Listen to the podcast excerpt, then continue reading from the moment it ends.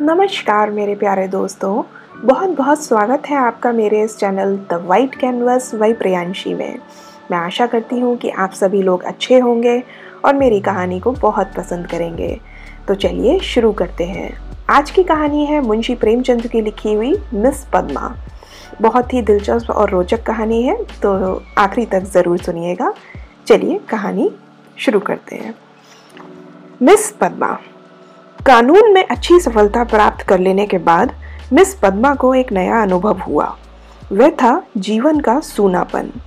विवाह को उसने एक अप्राकृतिक बंधन समझा था और निश्चय कर लिया था कि स्वतंत्र रहकर ही जीवन का उपभोग करूँगी। एमए की डिग्री ली थी, फिर कानून पास किया और प्रैक्टिस शुरू कर दी। रूपवती थी, गुणवती थी मृदु भाषणी थी और प्रतिभाशाली भी थी। मार्ग में कोई बाधा ना थी। देखते देखते वह अपने साथी नौजवान मर्द वकीलों को पीछे छोड़कर आगे निकल गई और वह अपनी आमदनी कभी कभी एक हज़ार से भी ऊपर बढ़ा जाती। अब उतने परिश्रम और सिर मगजन की आवश्यकता नहीं थी। काम आसानी से मिल जाता था। मुकदमे अधिकतर वही होते थे जिनका उसे पूरा अनुभव हो चुका होता था। उनके विषय में किसी भी तरह की तैयारी की उसे कोई ज़रूरत मालूम ना होती। अपनी शक्तियों पर कुछ विश्वास भी हो गया था। कानून में विजय कैसे मिलती है, इसके कुछ लटके झटके भी उसे मालूम हो गए थे। इसलिए उसे अब बहुत आवश्यकता, अवकाश मिलता था और इसे वे किस्से कहानियाँ पढ़ने, सैर करने, सिनेमा देखने, मिलने मिलाने में खर्च करती थी। जीवन को सुखी बनाने के लिए किसी व्यसन की ज़रूरत को वह खूब समझती थी। उसने फूल और पौधे लगाने का व्यसन पाल लिया था, यानी कि शौक पाल लिया था। तरह तरह के बीज और पौधे मंगवाती और उन्हें उगाते, बढ़ते फूल फलते फूलते देखकर बहुत खुश होती। मगर फिर भी जीवन में सूनेपन का अनुभव होता ही रहता। ये बात ना थी कि उसके कोई पुरुष में विपत्ति या विरक्ति होती, ऐसा बिल्कुल भी नहीं था। उसके प्रेमी भी कमी, कोई कमी ना थी, बहुत सारे प्रेमी थे। अगर उनके पास केवल रूप और यौवन होता तो भी उपासकों का अनुभव ना रहता। मगर यहाँ तो रूप और यौवन के साथ धन भी था। फिर रसिक व्रत क्यों चूक जाते? पद्मा को विलास से घृणा भी नहीं, घृणा थी पराधीनता से। किसी पे डिपेंडेंट नहीं रहना चाहती थी। विवाह को जीवन का व्यवसाय बनाने से वह स्वतंत्र रहकर भोग विलास का आनंद उड़ाना ज़्यादा अच्छा समझती थी। तो फिर क्यों ना उड़ाया जाए? भोग में उसे कोई नैतिक बाधा ना थी, इसे वह केवल देह की एक भूख समझती थी। इस भूख को किसी साफ़ सुथरी दुकान से भी शांत किया जा सकता है, और पद्मा को साफ़ सुथरी दुकान की हमेशा तलाश रहती थी। ग्राहक दुकान में वही चीज़ लेने आता है जो उसे पसंद आती है। पद्मा भी वही चीज़ चाहती थी। यूँ उनके दर्जनों आशिक थे। कई वकील, कई प्रोफेसर, कई डॉक्टर, कई रईस, मगर ये सब के सब अयाश थे बेफिक्र। केवल भौरे की तरह रस लेकर उड़ जाने चाहते थे। ऐसा एक भी ना था जिस पर वह विश्वास कर सकती।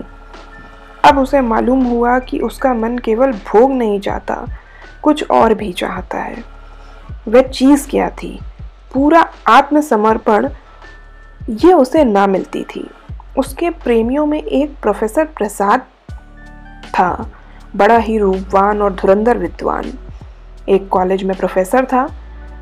वह भी मुक्त भोग के आदर्श का उपासक था और पद्मा उस पर फिदा थी। चाहती थी उसे बाँध कर रखे, संपूर्णता अपना बना ले। लेकिन प्रसाद चंगुल में कहाँ आने वाला था? संध्या हो गई थी, पद्मा सैर करने के लिए निकलने जा रही थी कि प्रसाद आ गया। सैर करना तो एक बहाना था, बातचीत से सैर कहीं ज़्यादा आनंदमय हो जाता है। और पद्मा आज प्रसाद से कुछ दिल की बात भी कहना चाहती थी। कई दिन से सोच विचार के बाद उनसे ये डालने की निश्चय किया था कि उसने प्रसाद की नशीली आँखों से आँखें मिलाकर कहा, तुम यहीं मेरे बंगले में आकर क्यों नहीं रहते? प्रसाद ने कुटिल विनोद के साथ कहा, नतीजा ये होगा कि दो चार महीने में ये मुलाकात भी बंद हो जाएगी। मेरी समझ में नहीं आया तुम्हारा क्या आश्चर्य है, ऐसा मिस पद्मा, मिस्टर विनोद से, प्रसाद से पूछती हैं। आशय वही है जो मैं कह रहा हूँ। आखिर क्यों? मिस पद्मा पूछती हैं। मैं अपनी स्वतंत्रता ना खोना चाहूँगा। तुम भी अपनी स्वतंत्रता ना खोना चाहोगी। तुम्हारे पास तुम्हारे आशिक आएँगे, मुझे जलन होगी। मेरे पास मेरी प्रेमिकाएँ आएँगी, तुम्हें जलन होगी। मन मुटाव होगा, फिर वैभव मन होगा और मुझे घर से निकाल दोगी। घर तुम्हारा ही है ना? मुझे बुरा लगेगा, फिर ये मैत्री कैसे निभेगी? दोनों कई मिनट तक मौन रहे। प्रसाद ने परिस्थितियों को इतना स्पष्ट बोला लठ मार शब्दों में खोल कर रख दिया कि कुछ कहने के लिए जगह ही नहीं थी। आखिर प्रसाद ही को एक नुक्ता सूझा, बोला, जब तक हम दोनों ये प्रतिज्ञा न कर लें कि आज से मैं तुम्हारा और तुम मेरी हो, तब तक ये साथ निर्वाह नहीं हो सकता। तुम ये प्रतिज्ञा करोगे? पहले तुम बताओ, ऐसा? प्रसाद जो है, मिस पद्मा से कहता है। मिस पद्मा कहती हैं, बहुत ही एकदम कृतज्ञ और निष्ठावान शब्दों में हाँ मैं करूँगी तो मैं भी करूँगा। मगर इस एक बात के सिवा मैं और किसी भी बातों में स्वतंत्र रहूँगी।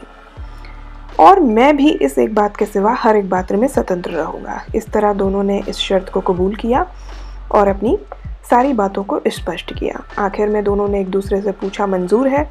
दोनों ने कहा, मंजूर है मंजूर है। तो अब बात आगे बढ़ी और उन्होंने कहा कि तो कब से? कब से हम साथ रहना शुरू करेंगे? फिर मिस्टर प्रसाद ने कहा, जब से तुम कहो। मैं तो कहती हूँ कल से ही। प्रसाद ने कहा, तय है। लेकिन अगर तुमने इसके विरुद्ध आचरण किया तो तुमने और अगर तुमने ये बात नहीं मानी तो तुम्हें क्या सज़ा दी जाए? उसने कहा, तुम मुझे घर से निकाल सकती हो, लेकिन मैं तुम्हारी क्या सज़ा तय करूँ? तुम्हें मैं क्या सज़ा दूँ अगर तुम ऐसा करोगी तो? तुम मुझे त्याग देना, और क्या करोगे? जी नहीं, बस इतने से चित्त को शांति नहीं मिलेगी, तब मैं चाहूँगा तुम्हें जलील करना, बल्कि तुम्हारी हत्या करना। तुम बड़े निर्दयी हो, प्रसाद। ऐसा मिस पद्मा प्रसाद से कहती हैं। जब तक हम दोनों स्वाधीन हैं, हमें किसी को कुछ कहने का हक नहीं। लेकिन एक बार प्रतिज्ञा में बन जाने के बाद, फिर ना मैं उसकी अवज्ञा कर सह सकूँगा, ना तुम सह सकोगी। तुम्हारे पास दंड का साधन है, मेरे पास नहीं है। कानून मुझे कोई भी अधिकार नहीं देगा, मैं तो केवल अपने पशु बल से प्रतिज्ञा का पालन करूँगा। ऐसा प्रसाद जो है पद्मा से कहता है, और तुम्हारे इतने नौकरों के सामने मैं अकेला क्या कर पाऊँगा? तुम तो चित्र का श्याम पक्ष ही देखते हो। ऐसा पद्मा जो है, प्रसाद से कहती हैं, जब मैं तुम्हारी हो रही हूँ तो ये मकान, तुम्हारा नौकर चाकर, जायदाद सब कुछ तुम्हारा है। हम दोनों दोनों जानते हैं कि ईर्ष्या से ज़्यादा घृणित कोई सामाजिक पाप नहीं है। तुम्हें, मुझसे प्रेम है या नहीं? मैं नहीं कह सकती, लेकिन तुम्हारे लिए मैं सब कुछ सहने, सब कुछ करने को तैयार हूँ, ऐसा मिस पद्मा प्रसाद से कहती हैं। दिल से कहती हो कहती हो पद्मा, ऐसा प्रसाद जो है, पूछते हैं। पद्मा कहती है, सच्चे दिल से, मगर ना जाने क्यों तुम्हारे ऊपर विश्वास नहीं आ रहा। मैं तो तुम्हारे ऊपर विश्वास कर रही हूँ। ये समझ लो, मैं मेहमान बनकर तुम्हारे घर नहीं रहूँगा, स्वामी बनकर रहूँगा। तब मिस पद्मा कहती हैं तुम घर के स्वामी ही नहीं, मेरे स्वामी बनकर रहोगे। मैं तुम्हारी स्वामिनी बनकर रहूँगी। बात दोनों में सुलह हो जाती है। सब बातों की शर्त मान ली जाती है। तब प्रोफेसर प्रसाद और मिस पद्मा दोनों एक साथ रहने लगते हैं और बहुत प्रसन्न भी रहते हैं। दोनों ही ने जीवन का जो आदर्श मन में स्थिर कर लिया था, वह सत्य बन गया था। प्रसाद तो केवल दो सौ रुपये वेतन मिलता था, मगर अब वह अपनी आमदनी का दुगना भी खर्च कर दे तो उसे परवाह नहीं। पहले वह कभी कभी शराब पीता था, अब रात दिन शराब में मस्त रहता है। अब उसके लिए अलग अलग कार हैं, अपने नौकर चाकर हैं तरह तरह की बहुमूल्य चीज़ें हैं, जो मंगवाता रहता है और पद्मा बड़े हर्ष के साथ उसकी सारी फिजूल खर्चियाँ बर्दाश्त करती हैं। नहीं, बर्दाश्त करने का प्रश्न ही नहीं। वह खुद उसे अच्छे से अच्छा सूट पहनाकर, अच्छे से अच्छे ठाट में रखकर प्रसन्न होती है। जैसी घड़ी इस वक्त प्रोफेसर प्रसाद के पास है, शहर के बड़े बड़े रईसों के पास ना होगी, और पद्मा जितनी उसे दबती है, प्रसाद उतना ही उसे दबाता है। कभी कभी उसे नागवार भी लगता है, पर किसी अज्ञान कारण के चलते अपने को उसके वश में पाती है। प्रसाद को ज़रा भी उदास या चिंतित देखकर उसका मन चंचल हो जाता है। उस पर आवाज़ें कसी जाती हैं, फफ्तियाँ चुस्त की जाती हैं, जो उसके पुराने प्रेमी थे वो उसे जलने और कुड़ने का प्रयास भी कराते हैं। पर वह प्रसाद के पास आते ही सब कुछ भूल जाती है। प्रसाद ने उस पर, मानो कोई जादू सा कर दिया हो। और उसके इसका ज्ञान पद्मा की बारीक आँखों में पढ़ा जा सकता है। उसका आसान अच्छी तरह पा सकता है। मगर जैसे राजनीति के क्षेत्र में अधिकतर दुरुपयोग की ओर जाता है उसी तरह प्रेम के क्षेत्र में भी वह दुरुपयोग की ओर ही जाता है और जो कमज़ोर है, उसे तनाव देना पड़ता है। आत्मव्यानी पद्मा अब प्रसाद की लौंडी थी और प्रसाद उसकी दुर्बलता का फ़ायदा बहुत अच्छे से उठाना जानता था। उसने कील की पतली नोक चुबा दी थी और बड़ी कुशलता से अंदर ही अंदर ठोकता जाता था। यहाँ तक कि उसने रात को देर से घर आना भी शुरू कर दिया था। पद्मा को अपने साथ न ले जाता, उससे बहाने करता कि मेरे सिर में दर्द है। और जब पद्मा घूमने जाती तो अपनी कार निकाल लेता और उड़ जाता। दो साल गुजर गए थे। इसी तरह सिलसिला चलता रहा और पद्मा गर्व से हो गई। वह स्थूल भी हो गई थी, उसके रूप में पहली जैसी नवीनता और मादकता ना रही थी। वह घर की मुर्गी थी, साग बराबर। एक दिन इसी तरह पद्मा लौट कर आई तो प्रसाद गायब था। वह झुंझुला उठी। इधर कई दिनों से वह प्रसाद के रंग बदले हुए देख रही थी। आज उसने कुछ स्पष्ट बातें कहने का साहस बटोरा। दस बज गए, ग्यारह बज गए, बारह बज गए। पद्मा उसके इंतज़ार में बैठी रही। भोजन ठंडा हो गया, नौकर चाकर सो गए। वह बार बार उठती, फाटक पर जाकर नज़र दौड़ाती। पर प्रसाद का तो कहीं आता पता ही नहीं था। फिर वो एक बजे के करीब घर आया। पद्मा ने साहस तो बहुत बटोरा था, पर प्रसाद के सामने जाते ही उसे इतनी कमज़ोरी मालूम हुई, फिर भी उसने ज़रा कड़े स्वर में पूछा, आज इतनी रात कहाँ तक थे? कुछ खबर है कितनी रात हुई है? प्रसाद को वह इस वक्त असुंदरता की मूर्ति सी लगी। वह एक विद्यालय की छात्रा के साथ सिनेमा देखने गया था। बोला, तुमको आराम से सो जाना चाहिए था। तुम जिस दशा में हो, उसमें तुम्हें ज़्यादा इधर उधर भटकना नहीं चाहिए। इधर उधर आराम से बैठो, ज़्यादा चलना फिरना नहीं चाहिए। पद्मा का साहस कुछ प्रबल हुआ। तुमसे मैं जो पूछती हूँ, उसका जवाब दो। मुझे जहन्नुम में भेजो। मैं जो भी करूँ, पर पहले मेरी बात का जवाब दो। तो तुम भी मुझे जहन्नुम में जाने दो। तुम मेरे साथ दगा कर रहे हो। ये मैं साफ़ देख रही हूँ। ऐसा मिस पद्मा प्रसाद को बोलती हैं। तुम्हारी आँखों की ज्योति कुछ बढ़ गई होगी। मैं इधर कई दिनों से तुम्हारे मिजाज कुछ बदले हुए देख रही हूँ। मैं तुम्हारे साथ अपने को बेचा नहीं है। अगर तुम्हारा जी मुझसे भर गया है तो मैं आज चले जाने को तैयार हूँ। इतने पे प्रसाद भड़क गया और उसने जाने की धमकी मिस पद्मा को दी। मिस पद्मा तो जैसे बिल्कुल शांत सी हो गई और सारी मनोबलता टूट गई। फिर उसने धीरे से कहा तुम जाने की धमकी क्यों देते हो? यहाँ तुमने आकर कोई बड़ा त्याग नहीं किया है। मैंने त्याग नहीं किया। तुम ये कहने का साहस कर रही हो? मैं देखता हूँ तुम्हारा मिजाज बिगड़ रहा है। तुम समझती हो मैंने अप, इसे अपंग कर दिया मगर मैं इसी वक्त तुम्हें ठोकर मारने को तैयार हूँ। इसी वक्त। पद्मा का साहस जैसे बुझ गया हो। पद्मा अपना प्रसाद अपना ट्रंक संभाल रहा था। पद्मा ने दीन भाव से कहा, फिर हल्के मन से, मैंने तो ऐसी कोई बात नहीं कही जो तुम इतना बिगड़ उठे। मैं तो केवल तुमसे ये पूछ रही थी, कहाँ थे? क्या मुझे इतना भी अधिकार नहीं देना चाहते हो? मैं कभी तुम्हारी इच्छा के विरुद्ध कोई काम नहीं करती तो तुम मुझे बात बात पर डांटते क्यों रहते हो? तुम्हें मुझ पर ज़रा भी दया नहीं आती। मुझे तुमसे कुछ भी सहानुभूति मिलनी नहीं चाहिए। मैं तुम्हारे लिए क्या कुछ नहीं करती, सब कुछ करने को तैयार रहती हूँ। और आज जो मेरी दशा हो रही है तो तुम मुझे आँखें फेर रहे हो।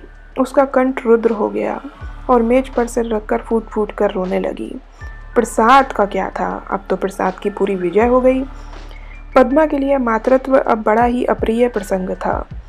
उस पर एक चिंता मंडराती रहती। कभी कभी वह वह से डर के मारे काँप उठती और पछताती। प्रसाद की निरंकुशता दिन पर दिन बढ़ती ही जाती थी। क्या करें, क्या ना करें गर्भ पूरा होने आ गया था। वह कोर्ट नहीं जाती थी। दिन भर अकेली बैठी रहती थी और प्रसाद का कोई आता पता नहीं था। प्रसाद संध्या समय आता, चाय वाय पीकर फिर उड़ जाता।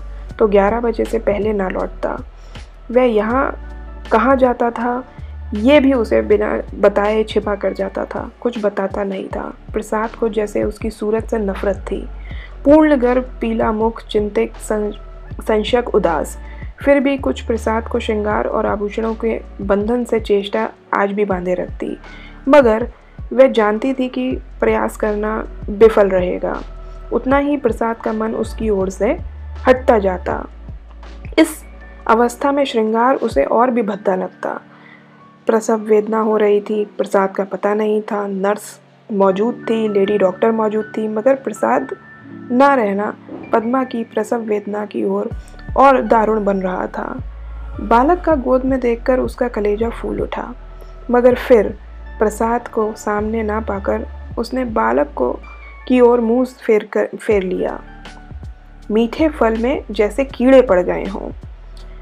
पाँच दिन सौ ग्रह से काटने जैसे लग रहा था, जैसे पद्मा जेल खाने से निकली हो। नंगी तलवार बनी हुई माता बनकर वह अपने में एक अद्भुत शक्ति का अनुभव तो कर रही थी। उसने चपरासी को चेक देकर बैंक भेजा। कहा, प्रसव संबंधी कई बिल अदा करने हैं। चपरासी खाली हाथ लौट आया। पद्मा ने पूछा, रुपए? खाली कैसे आ गए? बैंक के बाबू ने कहा, रुपए सब प्रसाद बाबू निकाल ले गए। ऐसा चपरासी ने मिस पद्मा को बताया। पद्मा को बहुत गुस्सा आया। पद्मा को गोली लग गई जैसे। बीस हज़ार रुपये थे। उस समय बीस हज़ार रुपये बहुत हुआ करते थे। प्राणों की तरह संचित करके रखे थे। इसी शिशु के लिए। सैर को निकलने पर मालूम हुआ प्रसाद विद्यालय की एक बालिका को लेकर इंग्लैंड की सैर करने चला गया है। झल्लाई हुई घर में आई, प्रसाद की तस्वीर उठाकर ज़मीन पर पटक दी और उसे पैरों से कुचला। उसका जितना सामान था उसे जमा कर देसलाई आग लगा दी और उसका नाम पर थूक दिया। एक महीना बीत गया था, पद्मा अपने बंगले के फाटक पर शिशु की गोद में लिए खड़ी थी। उसका क्रोध अब शोकमय, निराशा बन चुका था। बालक पर कभी दया आती, कभी प्यार आती, कभी घृणा आती। उसने सड़क पर देखा, एक यूरोपियन लेडी अपने पति के साथ अपने बालक को बच्चे की गाड़ी में बिठाए, कहीं सैर के लिए चली जा रही थी। उसने हसरत भरी आँखों से उस खुशी, खुशनुमा खुश नसीब जोड़े को देखा और उसकी आँखें सजल हो गईं। ये थी मिस पद्मा जैसी एक मॉडर्न लेडी की कहानी उस समय की। मैं ऐसी आशा करती हूँ कि आपको ये कहानी काफ़ी पसंद आई और उतने ही अच्छे ढंग से इसे मुंशी प्रेमचंद जी ने अपने शब्दों में लिखा है। ये अक्सर बहुत ही ज़्यादा जो है जनरल कहानी है। बहुत सारी लड़कियाँ, बहुत सारे लोग हमारे समाज में ऐसे होंगे जिनके साथ ऐसा हो रहा होगा और ये उस समय लिखी गई थी। तो आज भी ऐसा होता है। आई होप फ़िलहाल तो ये कहानी है, आपको पसंद आई होगी। तो अगर आपको पसंद आई तो प्लीज़ मेरे चैनल को सब्सक्राइब करिए। ज़्यादा से ज़्यादा अपने दोस्तों और जो है फैमिली मेंबर्स के साथ शेयर करिए और कमेंट करके बताइए कि मेरे कहानी सुनाने का तरीका आपको कैसा लगा। डे बाई डे मैं और भी बेहतर करती जाऊँगी और मेरा वीडियो आ, मेरी कहानी सुनने के लिए आपका बहुत बहुत धन्यवाद। फिर मिलूँगी आपको एक नई कहानी के साथ। चलिए फिर मिलते हैं।